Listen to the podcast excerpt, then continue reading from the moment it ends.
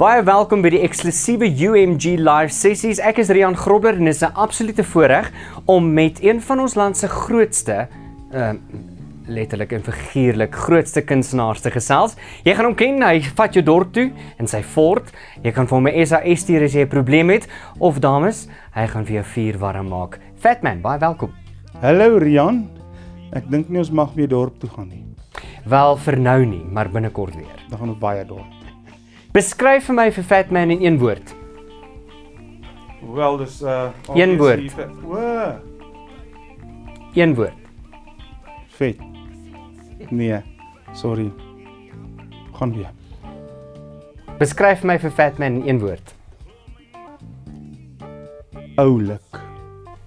Ek sal nogals daarmee saamstem. Vertel ons waar het Fatman begin? Hoe die hele uh, avontuur met Fatman begin? Ons was jare terug. Kyk, ek is nou al in hierdie bedryf. Jy weet, ons ken mekaar ook jare al van 1993 af. So ons het 'n paar jaar terug, jare terug by die Randse Paaskou opgetree. En daar was 'n man met die naam van Garth Collins. Hy was 'n gladiator. Glo. En ons was een keer op 'n stadion baie verveeld want daar was niemand nie. Toe kom maar vyf mense verby toe sê hy Excuse me, excuse me, do you want to win a prize? If you can pick up this fat man, you can win a prize. En toe kom hulle al drie, toe probeer hulle my optel. En toe gee ons vir hulle klomp pryse want ons het baie gehad en dan toe na ruk toe kom van hulle vriende toe sê hulle hulle wil ook die fat man probeer optel. En so het hy begin gaan en daai tyd my bestuurder het toe gesê kom ons loop met hom. En ek het dadelik gedink is 'n baie goeie idee, nie net verhoog naam nie, maar ook bewusmaking. Kom ons noem ek is vet. Hoekom dit wegsteek? Ek praat nie vir naam, jy weet, jy noem dit op die naam. En toe gebeur The Voice seisoen 2 en jou hele lewe verander. Hoe was jou ervaring met The Voice? As ek dit in een woord moet opsom, vreesaanjaend. Ehm um, ek was die oudste met 10 jaar en baie van die deelnemers het vir my gesê oom. Daar drie mense se pa en ma na my toe gekom en vir my gevra om net 'n oogie oor hulle te hou. En tussen al daai six packs en borshare en muscles was dit nogal 'n ding om daarin te bly en ek het besluit baie gou dat ek net myself gaan wees. En dit was die regte ding om te doen. Ek hoor jy het 'n nuwe musiekvideo op pad. Vertel ons 'n bietjie meer daarvan. Warren Elliott het 'n paar jaar terug 'n liedjie geskryf met die naam van Vuurwarm. Nou, Ek het vir Warren gebel, geskakel en gevra Warren Ek is mal oor daai liedjie en ek dink hy het baie baie baie potensiaal en kan ek hom weer opneem. Toe dink ek daaroor en toe neem ons hom op. En ons het hom 'n lekker ritme gegee. Ons het hom 'n lekker kom ons gaan kuier. En Kom ons gaan dorp toe. Ja, Ene. ja, hierdie een is kom ons gaan Party. nee, Sokkie, kom ons sokkie. gaan plaas. en uh daar's groot verrassings en dis weer net lekker, lekker kyk, lekker luister. Lekker lywe. Lek ja, sommer vettetjies ook. Mhm. En ja, dit gaan dit gaan dis 'n groot projek wat ons wat ek nou doen.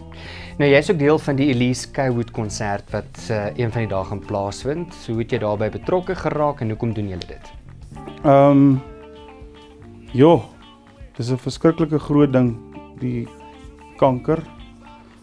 Die groot K en almal het eers vriende of familie wat wat daaraan wat daardeur geraak word. En ek is 'n ou wat hou van charity. Ek sing op my mooiste as dit as dit verniet is. Jy weet mos jy self 'n sanger en uh Ronel Brink het my geskakel en gevra asseblief sal ek betrokke raak. Ek sê natuurlik. Ek is 'n groot groot uh, aanhanger van Tannie Elise Skywood want ek het in daai era groot geword van verspeelde lente. En daai goed so. Ja, nee, dit gaan wonderlik wees. En dit is 'n verskriklike groot uh cast uh, uh wat noem jy dit in Afrikaans? Kunstenaars, Kunstenaars, julle- ja, op wat daar gaan wees. Sê dit maar in Ja. Engels, ja. En wil vinnig vir jou vra, pasta of 'n Ferrari? pasta Ehm um, lees of skryf? skryf Son of see? C. Vakansie of gitaar?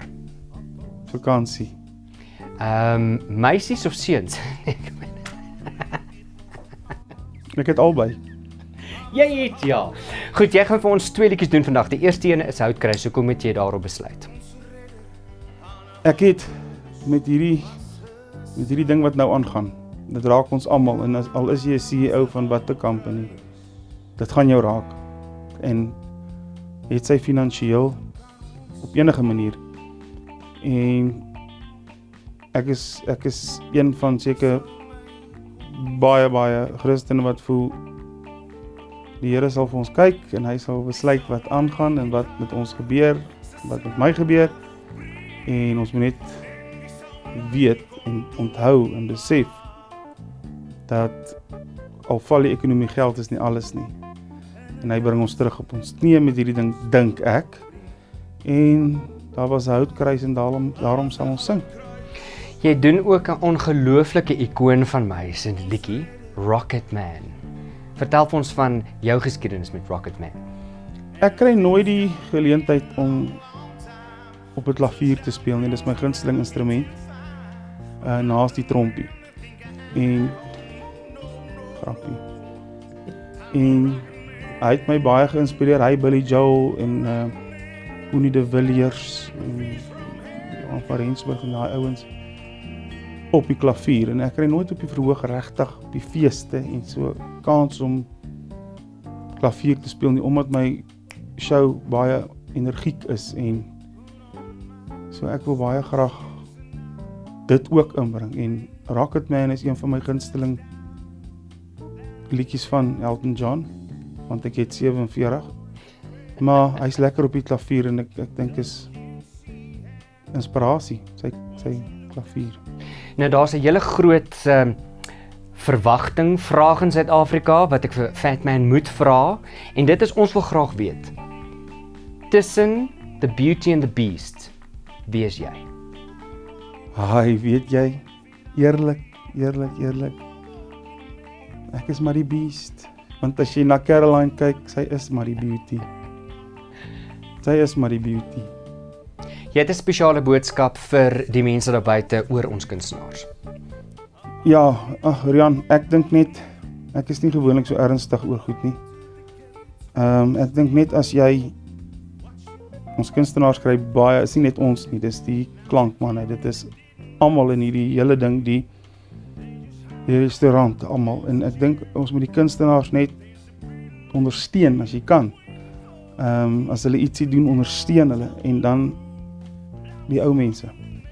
Hulle is baie vatbaar vir die virus en jou ouma, jou oupa, jou ma en jou pa, kyk na hulle. Kyk na hulle en pas hulle op met jou kinders. Sy. Jy's by UMG Live en dames en here, Fatman.